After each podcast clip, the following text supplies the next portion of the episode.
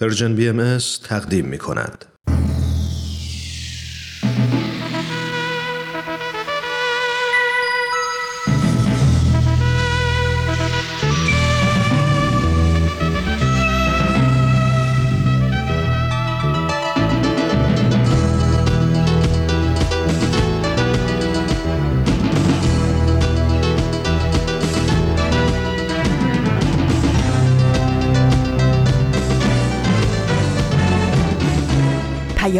دوست، برنامه‌ای برای تفاهم و پیوند دلها.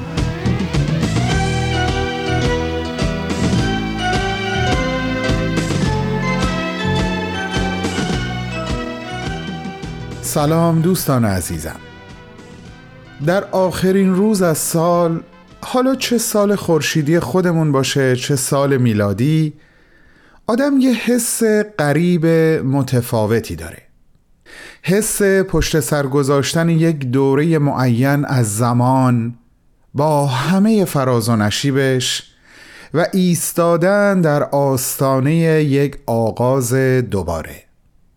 در این آستانه آدم مدام توی دلش آرزو میکنه همه سختی ها و خستگی ها و نشدن ها و نتونستن ها رو از وجودش بتکونه و با جانی سبکبار و سبکبال قدم در سال جدید بگذاره.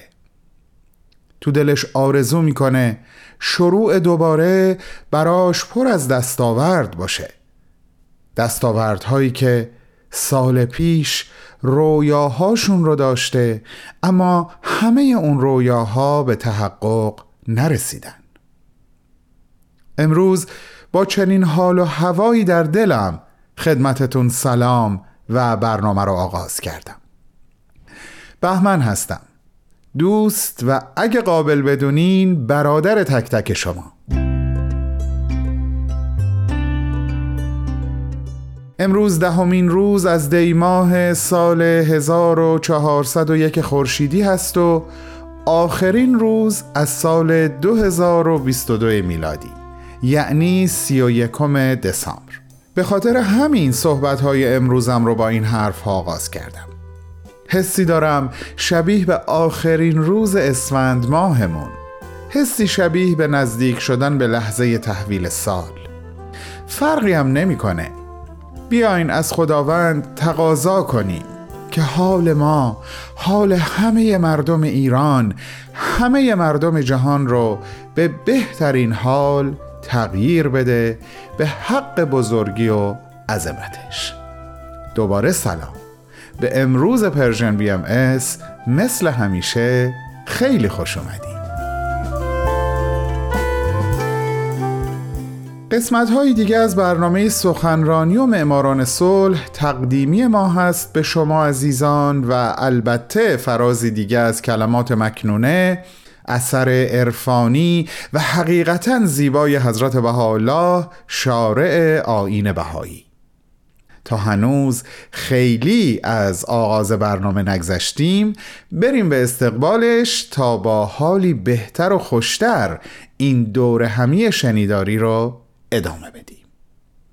بفرمایید، خواهش میکنم.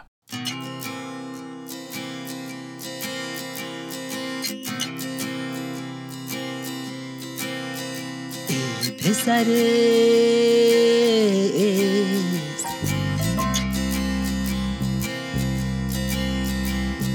در سبیل قدس چالاک شو و بر افلاک اونس قدم گذار. قلب را به سیغل رو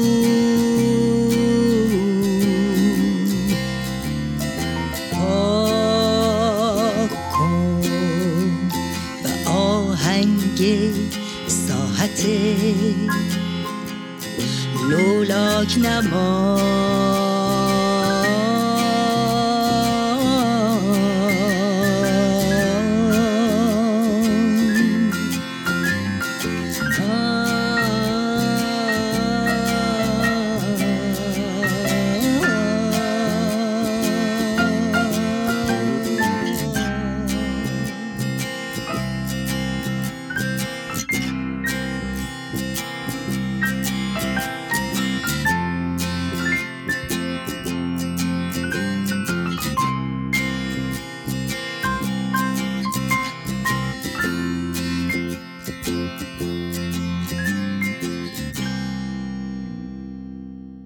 دوستان خوب من که شنونده برنامه‌های امروز رادیو پیام دوست هستید، دوباره بهتون خوش آمد میگم و قبل از آغاز برنامه سخنرانی میخوام چند تا یادآوری داشته باشم. اجازه بدین اول از شماره تلفن هامون براتون بگم. تلفن مستقیم ما هست 001-703-671-88-88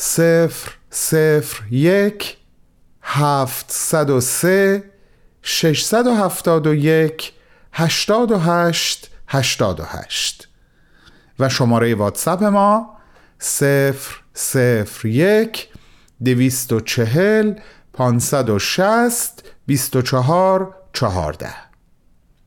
حتما بسیاری از شما، شاید هم همتون، در جریان باشین که میتونین ماهی یک بار یک خبرنامه از طریق ایمیل از پرژن BMS دریافت کنین و از طریق اون خبرنامه در جریان تازه ترین های این رسانه قرار بگیرید.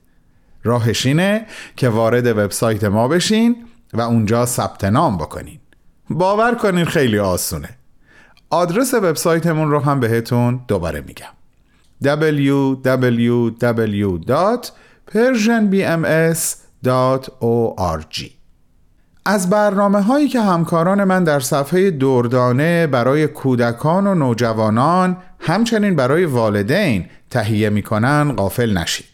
هر پنجشنبه از طریق صفحه دردانه پرژن BMS در تلگرام این برنامه ها تقدیم شما میشه، منتها لینک همه این برنامه ها در صفحه اصلی پرژن BMS هم در اختیارتون هست.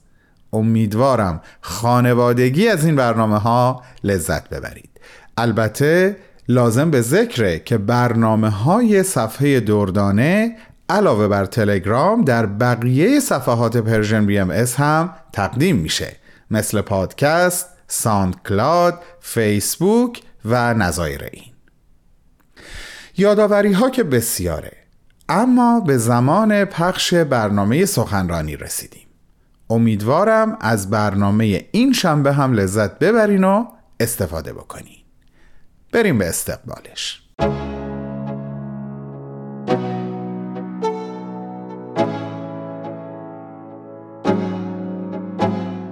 همراهان عزیز و پرمهر، امروز با یک سخنرانی تازه همراه میشیم.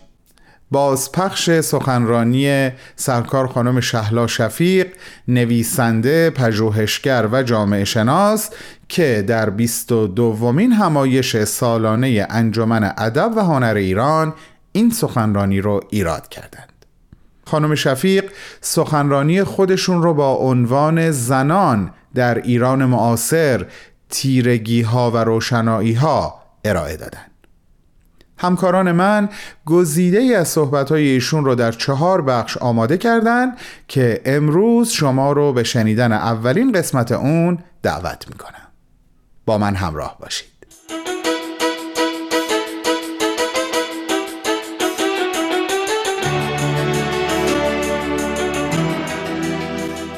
صحبت منم از دوره مشروطه تا کنون هست، بعد از قرةالعین تا امروز چه مسائلی در مورد موضوع زنان بوده که ما باید راجبش توجه بکنیم و توجه نشده.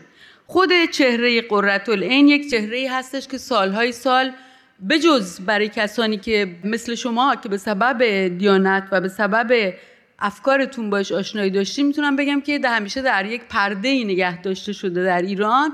و باز این یک گفتگوی داشتم 2-3 سال پیش وقتی که آقای نامجو اون شعر چهره به چهره رو خوند. یک جوون ایرانی، چون بعضی از جوونای ایرانی رو خب خیلی باشون من مکالمه میکنم، وقتی هم میام پاریس خب گاهی میبینمشون و من میگفت شما خبر داشتین که یک شاعری بوده در قرن 19 به اصطلاح در اون دوره قبلی قبل از قرن 19 اونجا یا در دوره قرن 19 که این شعر رو خونده که آقای نامجو خونده، شما ایشونو میشناختین؟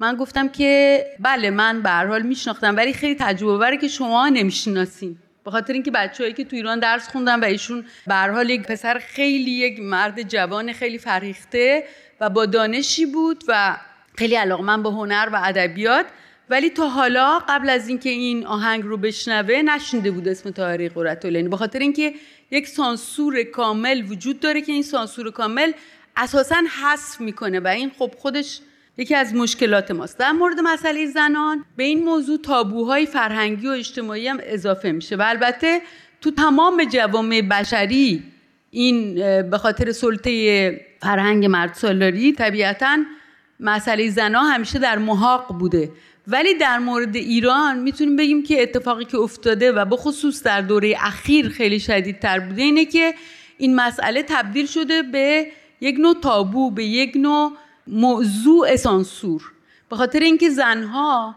بر اساس قانون مسلطی که بعد از جمهوری اسلامی آمده وقتی که نصف مرد تلقی میشن، خب طبیعتاً اون چه هم یعنی ضعیفه که همیشه در قدیم بوده دیگه، تو فرهنگ ما میگفتن ضعیفه کسانی که ارتجایی بودن و عقب مونده بودن و این لفظ ضعیفه رو به کار می‌بردن، در دوره جدید در این دوره 40 ساله تبدیل شد به یک نهاد، یعنی زن‌ها به لحاظ قانونی در موقعیت ضعیفه قرار گرفتن و این موقعیت تثبیت شد به لحاظ قانون، چون در همه جای دنیا افراد عقب مونده وجود دارن، در همه جای دنیا فکرای ارتجایی وجود داره. همین امروز در فرانسه هم کسانی هستن که مخالف هستن با حقوق زنان، یعنی اینجوری نیستش که همه فرانسوی‌ها با حقوق زنان موافقن، ولی در مملکت ما فاجعه در اینجاست که این کسانی که در اینن در رأس قدرت قرار گرفتن، چون این خیلی موضوع رو متفاوت میکنه، چون وقتی که کسانی که در رأس قدرت هستن نگاهی که دارن به موضوع زن به عنوان ضعیفه باشه، خب طبیعتاً اون آموزش و اون جایی رو که باید نقطه‌های درخشان تاریخ ما رو بتونن در انتقال آموزش به جوونا باعث فکر و رشدشون بشن، درست برعکسش عمل میکنه، درست برعکس این چیزی که در باقی دنیا هست عمل میکنه. حالا وقتی که ما توی دوره مشروطه نگاه میکنیم، از اون دوره اول وقتی کارهای تحقیقاتی مثل خانم ژانت آفاری یا خانم هوناتق یا آقای آجودانی یا آقای فریدون آدمیت، کسانی رو که در این مورد مشروطه کار کردن، میبینیم که در کشور ما 2 انقلاب شده در دوره قرن 20م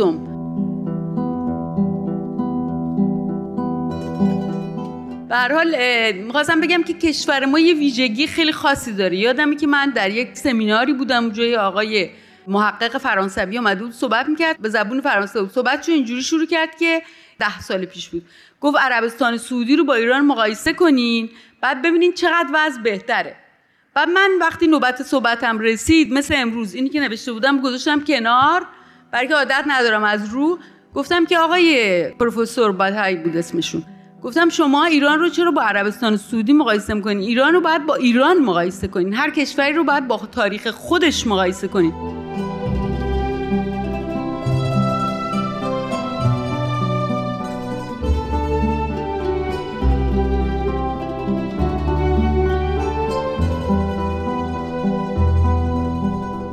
دوستان گرامی، شما شنونده گزیده‌ای از بازپخش صحبت‌های سرکار خانم شهلا شفیق هستید تحت عنوان زنان در ایران معاصر، تیرگی‌ها و روشنایی‌ها. این سخنرانی همونطور که عرض کردم در 22مین همایش سالانه انجمن ادب و هنر ایران توسط ایشون ارائه شده. بعد از چند لحظه کوتاه ادامه صحبت‌های خانم شفیق رو با هم گوش می‌کنیم.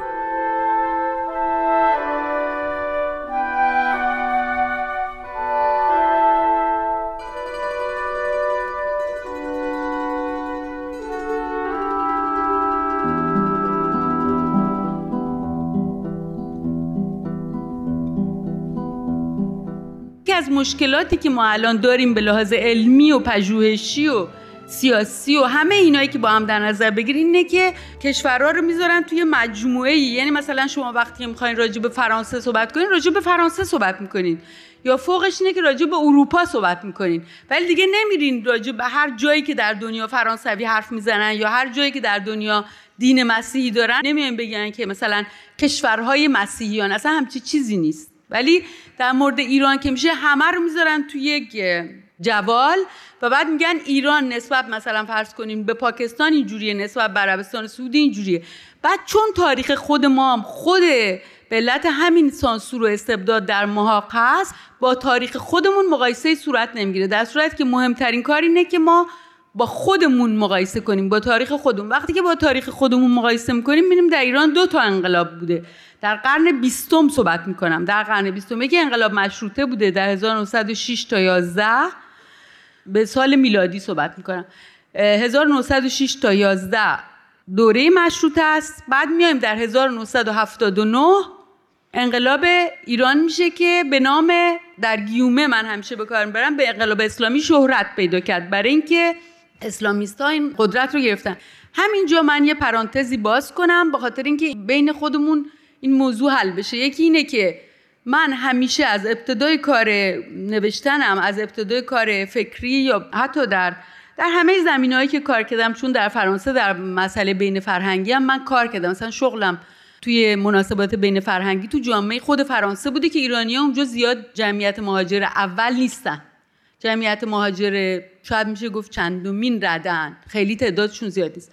ولی به هر حال من همیشه اصرارم این هستش که ما بین دین اسلام به عنوان یک دین و اسلامیسم به عنوان یک ایدئولوژی تفاوت بذاریم. یعنی برای من این بحث بازه ها، اینجوری نیستش که همه مثل من فکر بکنن، ولی من عقیدم بر اینه که این جریانی که در دوره‌های اخیر در ایران هم قدرت رو گرفت و در مصر و در کشورهای دیگه اسلامی هم گسترش پیدا کرد، موسوم به اسلامی البته گسترش پیدا کرد، یک جریان ایدئولوژیک است، یک روش مذهبی نیست، یک روش سیاسی ایدئولوژیک است که از دین یک ابزار ایدئولوژیک درست می‌کنه و به همین دلیل هم نوع سرکوبی که سازمان میده یک نظامی رو پایه‌گذاری می‌کنه بر پایه تبعیض.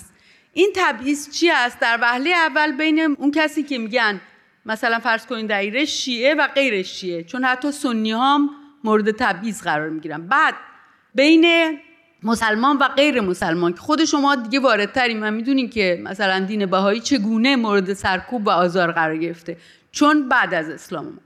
بعد غیر از اون بین خود شیعیان تبعیض هست، وقتی این ایدئولوژی به قدرت میرسه بین خود شیعیان هم تبعیض برقرار میکنه، یکی بین زن و مرد بر اساس قانون تبعیض برقرار میکنه، یکی هم بین شیعه خوب و شیعه بد، مسلمان خوب و مسلمان بد، چون بسیاری از کسانی که در زندانهای این دوره بودن کسانی بودن که خودشون رو مسلمان میدونستن ولی از نظر اونا بد بودن، به خاطر اینکه مطابق اون ایدئولوژی زندگی نمیکنن یا اون ایدئولوژی رو قبول ندارن. بنابراین ما با یک مفهوم ایدئولوژیک سر و کار داریم. در مورد مسئله زنان هم همینطور. حالا توی دوره مشروطه کسانی که موافق این بودن که این قانون، یعنی همین قانون ایدئولوژیک برقرار بشه، شکست خوردن، که بحثی که آقای آجودانی مثلا مطرح می‌کنن یکی از بحثاش راجع به همون دوره است که چی شد که در انقلاب مشروطه وقتی که مسئله آزادی، یکی از شعارهای مشروطه مسئله آزادی بود، مسئله پارلمان بود، مسئله مجلس بود و خود شما میدونین که مشروطه مجلس رو به ایران آورد، یعنی کشور ایران دارای مجلس شد از دوره مشروطه. منتها بحث بر سر اینه که چرا بعد از اون کسانی که طرفدار این عقیده ایدئولوژی بودن اونا شکست خوردن، چطور شد که اینا پیروز شدن بعدن، یعنی کسانی که در انقلاب مشروطه شکست خورده بودن چطور شد که چند دهه بعد اینا به قدرت رسیدن. خب اینا سوالایی هستش که تاریخ ما در برابر ما میذاره و در همون دوره مشروطه هم کسانی که موافق نبودن با آزادی یکی از حمله های زیادی که میکردن مسئله زنا بود.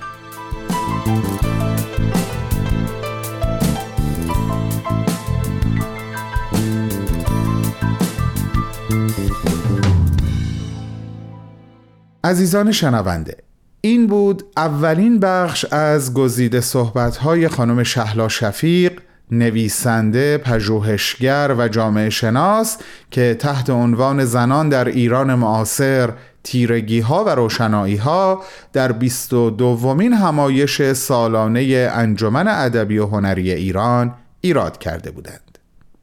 از همگی شما دعوت میکنم شنبه هفته آینده همراه ما باشین برای شنیدن 2مین قسمت از گزیده صحبت‌های ایشون. سپاس از حضورتون و با بهترین آرزوها. وقتی تو میرقصی غم در به در میشه، تاریکی میمیره، شب جون به سر میشه، رقصیدنت یعنی فهمیدن شادی از شوق رقص تو، خوشحال آزادی، جادوی رقصیدن، بارون و شبنم قلبت رو میشوره از تیرگی از غم، جادوی رقصیدن، بارون و شبنم قلبت رو میشوره از تیرگی از غم.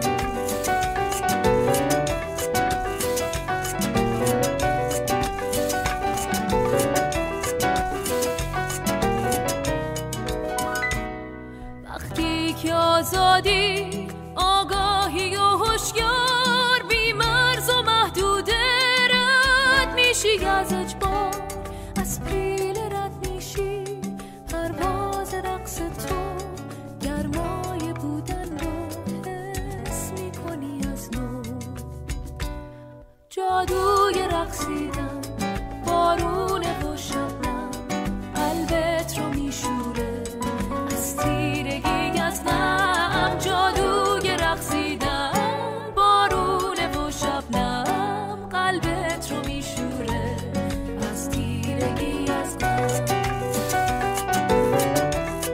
از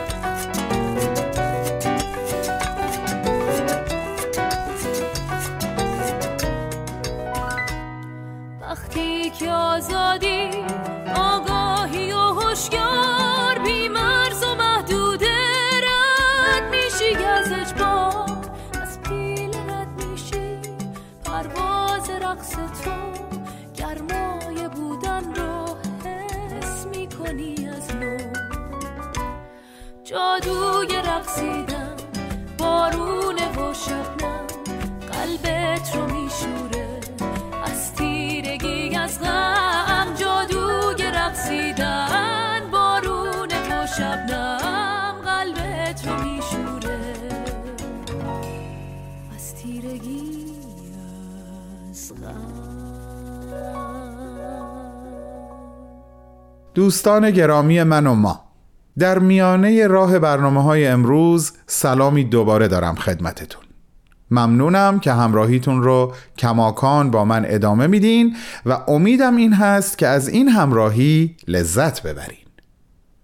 عزیزانی که شنبه هفته قبل برنامه رو گوش دادن به احتمال خیلی زیاد به خاطر دارن که من از کتاب ارتباط بدون خشونت مطلبی رو بیان کردم که تجربه شخصی مارشال روزنبرگ بود وقتی سوار تاکسی شده بود و طی یک اتفاق ساده از زبان راننده سخنانی ناخوشایند و در واقع نژاد پرستانه در ارتباط با جامعه یهودیان شنیده بود.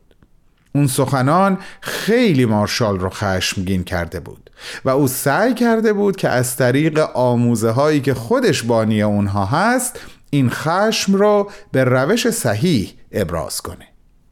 امروز تصمیم گرفتم قسمتی از صحبت‌های مارشال در این مورد رو عیناً از روی کتاب براتون بخونم، چون به نظرم خیلی مهم اومد و دوست داشتم که حق مطلب رو به درستی ادا بکنم. گوش کنین لطفاً. مارشال در صفحه 228 کتابش اینطور می‌نویسه: وقتی تمرکزمان را بر احساسات و نیازهای طرف مقابل معطوف می‌کنیم، حس مشترک انسانیت را با هم تجربه می‌کنیم. چرا که وقتی می‌گوید ترسیده و می‌خواهد از خودش حمایت کند، ترسی است که من هم تجربه کرده‌ام و می‌دانم یعنی چه و حمایتی است که من هم نیاز دارم. وقتی آگاهیمان بر احساسات و نیازهای انسان دیگری متمرکز می شود، جهانی بودن تجارب را در میابیم. من تضاد اساسی با آنچه در مغز او میگذشت داشتم، اما یاد گرفتم به آنچه در ذهن افراد میگذرد توجه نکنم تا از حضور آنها بیشتر لذت ببرم، خصوصا در مورد چنین افرادی که چنین تفکراتی دارند.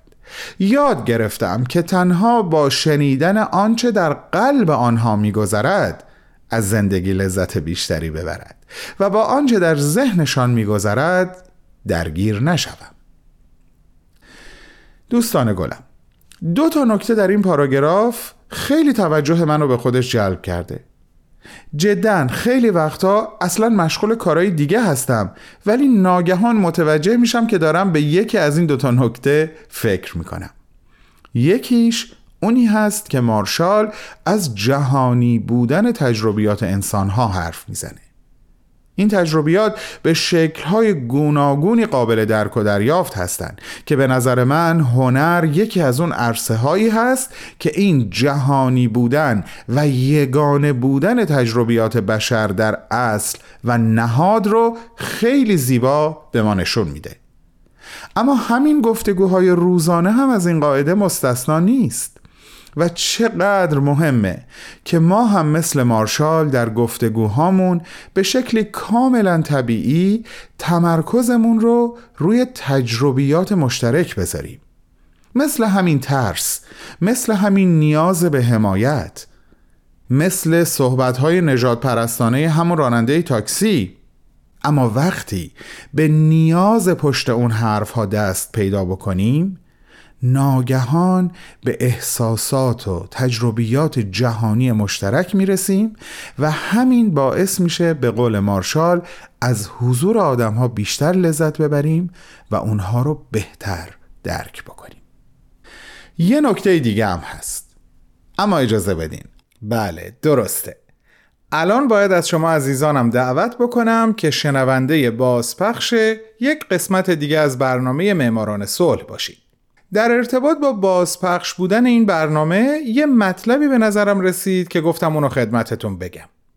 گاهی ممکنه در طول برنامه به تاریخ‌هایی بربخوریم یا رویدادهای تاریخی مطرح بشه که به حسب ظاهر با تاریخ امروز همخوانی نداشته باشه. این دلیلش همین هست که برنامه متعلق به قبله و الان داره بازپخش میشه. گفتم اینو خدمتتون بگم تا اگه سوالی در این زمینه براتون ایجاد شد جوابش رو از قبل تقدیم کرده باشم. بریم برنامه رو گوش کنیم. من برای حرفهای آخر و خداحافظی برمیگردم. بفرمایید، خواهش میکنم.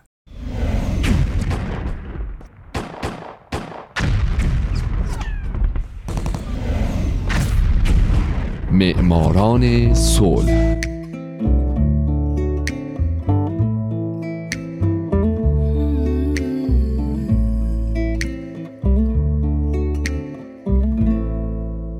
شما در همین لحظه دارید 95مین قسمت از برنامه معماران صلح رو از رادیو پیام دوست میشنوید.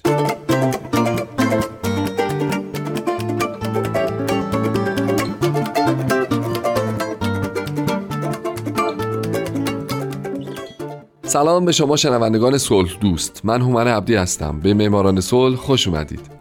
من در این برنامه میپردازم به زنان و مردان و سازمان‌ها و تشکل‌های دولتی و غیر دولتی که یا صلح دغدغه اصلی و همیشگیشون بوده یا اینکه در یک برهه زمان به داد جهان رسیدن و باعث شدن دنیای پر از جنگ ما شاهد جنگ‌های بیشتری نباشه.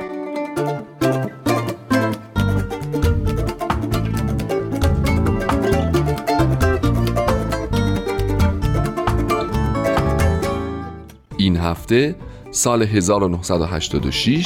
ایلی ویزل، قسمت دوم و آخر.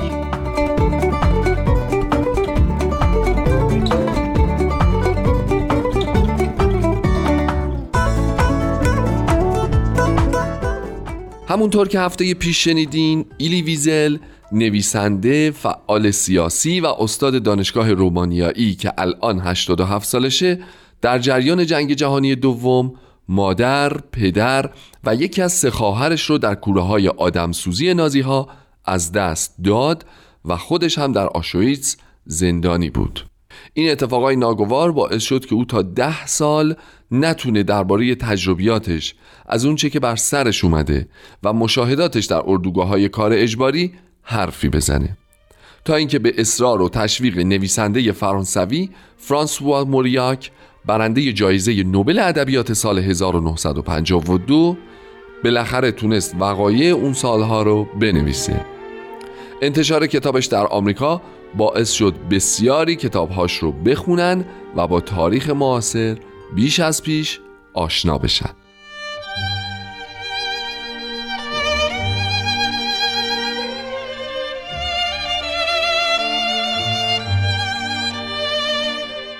در سال 1979 ویزل کتابی رو منتشر کرد با عنوان دادخواهی در دادگاه علیه خدا که بر اساس اتفاقی واقعیه که شخصاً در اردوگاه آشویتس شاهدش بوده. او در اونجا 3 یهودی که در آستانه مرگ بودن رو میبینه که محاکمه ای رو علیه خدا به راه انداختن با این اتهام که او بر ملت یهود ستم کرده. همچنین ویزل کتابای دیگه‌ای هم در آمریکا منتشر کرد، از جمله تمام رودخانه‌ها به سوی دریا جاری‌اند و دریا هرگز لبریز نمی‌شود که هر دوی اینها شرح زندگی او هستند.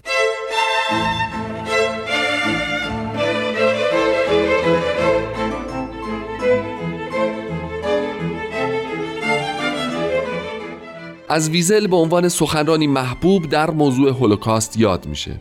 همچنین او به عنوان فعالی سیاسی مدافع حقوق گروه‌های بسیاری بوده و به وضع اسفناک یهودیان شوروی و اتیوپی، قربانیان آپارتاید آفریقای جنوبی، سربه‌نیز کردن مخالفین در آرژانتین و قربانیان بوسنیایی نسل کشی در یوگسلاوی سابق، سرخپوشان نیکاراگوا و کردها اعتراض کرده و در سخنرانی‌هاش به کسانی که باعث و بانی همچین فجایعی بودن و هستن حسابی انتقاد کرده و میکنه.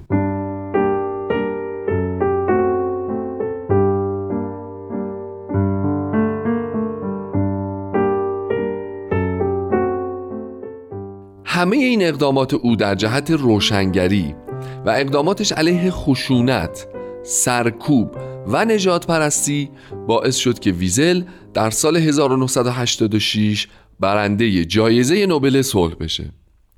کمیته نوبل در بیانیه‌اش نوشت: کمیته نروژی نوبل مصمم گردید که جایزه صلح نوبل سال 1986 را به نویسنده ایلی ویزل اهدا نماید. نظر کمیته این بود که ایلی ویزل را به عنوان یکی از مهمترین رهبران و راهنمایان معنوی در طول سالهایی که خشونت، سرکوب و نجات پرستی جهان را احاطه کرده است میشناسیم. ویزل برای انسانها یک پیام آور است. پیام او صلح، آشتی و اعاده حیثیت از شأن و مقام انسانی است. او بر این باور سخت معتقد است که نیروهای مبارزه با شر عاقبت پیروز خواهند شد. پیام او حاصل تجربیات شخصیش از مشاهده تحقیر بشریت در اردوگاه‌های مرگ هیتلر است. پیام او در فحوای شهادتی است که در عمق آثار و نوشته‌های این نویسنده بزرگ بارها و بارها تکرار شده است.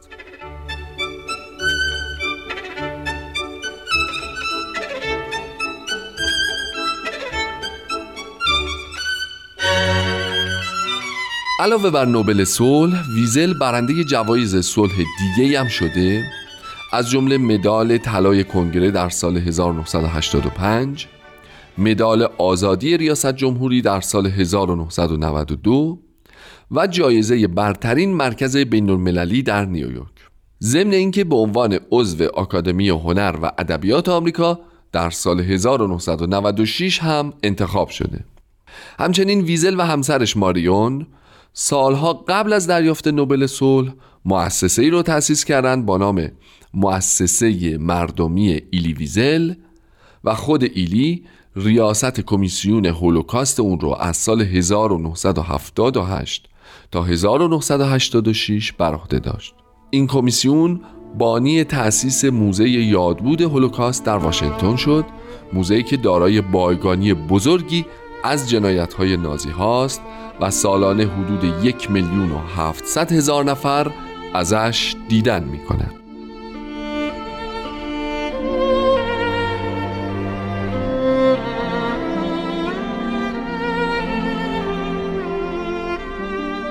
زندگی آمریکایی ایلی ویزل برنده جایزه نوبل صلح سال 86 باعث نشده که او زادگاهش رو فراموش کنه.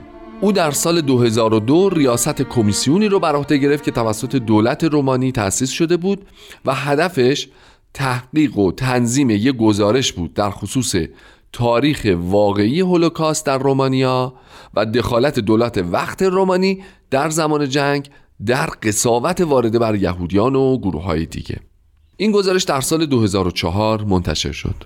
دولت رومانی مفاد اون رو پذیرفت و برای اجرای پیشنهادهای کمیسیون برای اطلاع رسانی به مردم در خصوص تاریخ هولوکاست در این کشور اقدام کرد. در اوایل سال 2006 ویزل به همراه اوپرا وینفری به آشویتز سفر کرد که گزارش این سفر به عنوان بخشی از برنامه اوپرا پخش شد. ویزل گفته که این آخرین باریه که پاش رو اونجا میذاره. همچنین در سپتامبر 2006 ویزل به همراه جورج کلونی، هنرپیشه معروف آمریکایی، در مقابل شورای امنیت سازمان ملل متحد حاضر شد تا توجه اونها رو به سمت بحرانی که در دارفور در جریان جلب بکنه. همچنین در نوامبر 2006 ویزل موفق به دریافت مقام شوالیه‌گری از لندن به خاطر اطلاع رسانی در خصوص هولوکاست در انگلستان شد. یک سال بعد در 2007 ویزل برنده جایزه ادبیات صلح دایفون شد.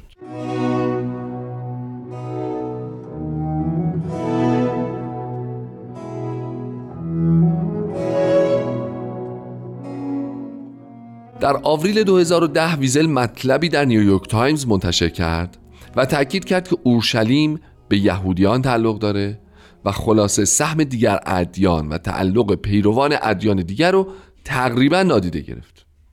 این اتفاق باعث انتقادهای خیلی جدی از او شد و حتی اسرائیلی‌ها هم از او انتقاد کردند که ویزل واقعیت‌های ملموس زندگی در اورشلیم رو نمیشناسه و خلاصه از اونها غافله.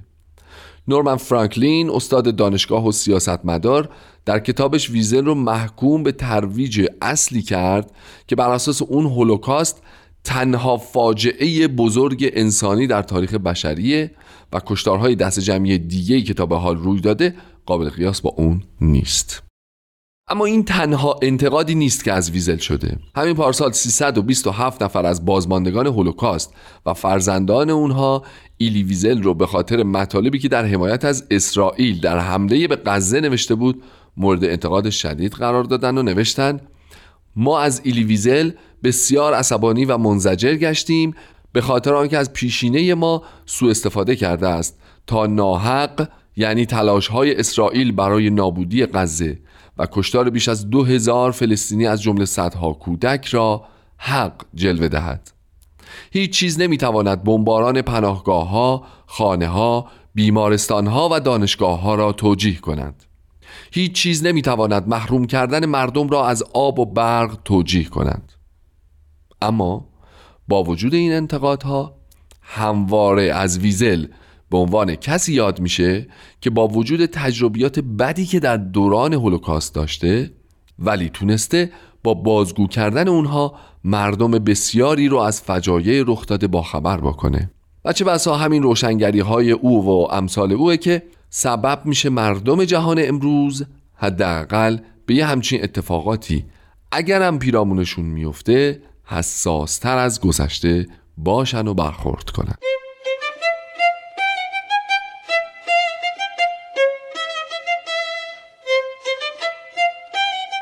دوستان عزیز، مرسی که 95مین قسمت از معماران صلح رو گوش کردین. مطمئنم هیچ کدومتون قسمت بعدی این برنامه رو از دست نمیدین.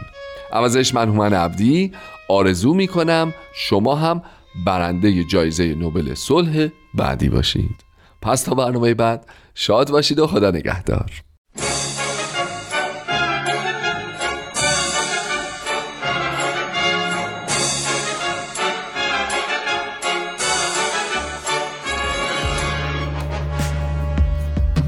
کجاست مقصدت ای گل، کجاست مقصد با کدام دشت و دمن یا کدام با چمن، کجاست مقصدت ای گل، کجاست مقصد با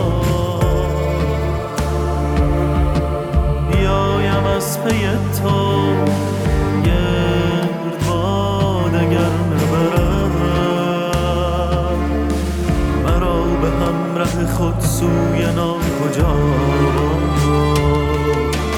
می سپارمت به باد، می سپارمت به باد،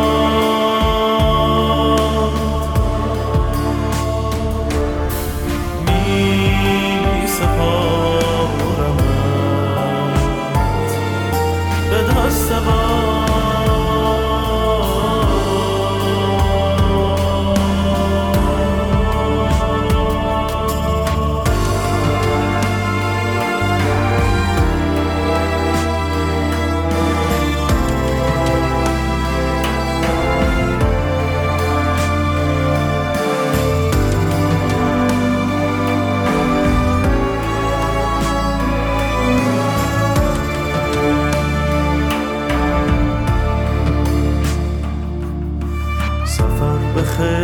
گل من که می روی بابا،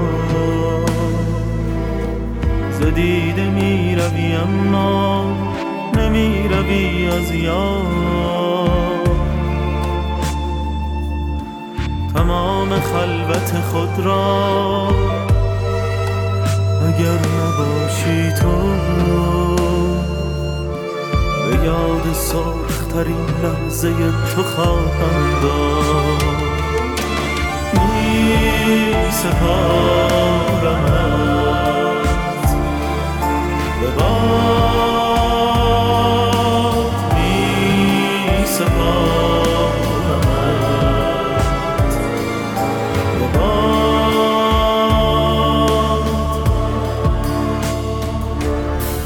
می سپارمت دست باد.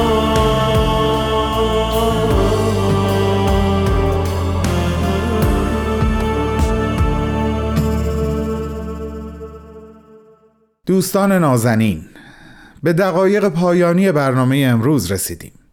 بهتون گفتم نکته دوم رو هم خدمتتون خواهم گفت. پس اجازه بدید بگم که مارشال در صفحه 230 کتاب این جملات رو داره. میگه سرزنش کردن دیگران آسان است. مردم به شنیدن سرزنش عادت کردند. بعضی وقتها آنها را میپذیرند و از خودشان متنفر میشوند که این احساس آنها را از تکرار کارهای مشابه باز نمیدارد و بعضی وقتها از ما به خاطر مثلا نژاد پرست بودن یا هر چیز دیگر نامیدنشان متنفر می شوند که باز هم در رفتارشان تغییر حاصل نمی شود.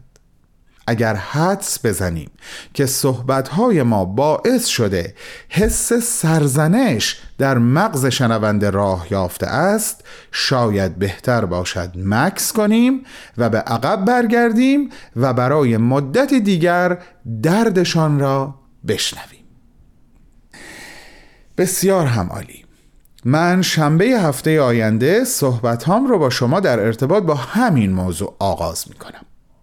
دوستان عزیزم، امیدوارم همه اطرافیانمون و خودمون رو هیچ وقت با سرزنش کردن آزار ندیم و الهی که هیچ وقت هم به دلیل سرزنش شدن آزار نبینیم. یک دنیا سپاس بابت حضورتون در 45 دقیقه‌ای که مثل برق و باد گذشت ولی خاطرش برامون باقی و برقرار خواهد موند. از هر آنچه که برای غنی‌تر شدن زندگی خودتون و دیگران در وجود نازنینتون دارین سخت مراقبت کنین. خدا نگهدار.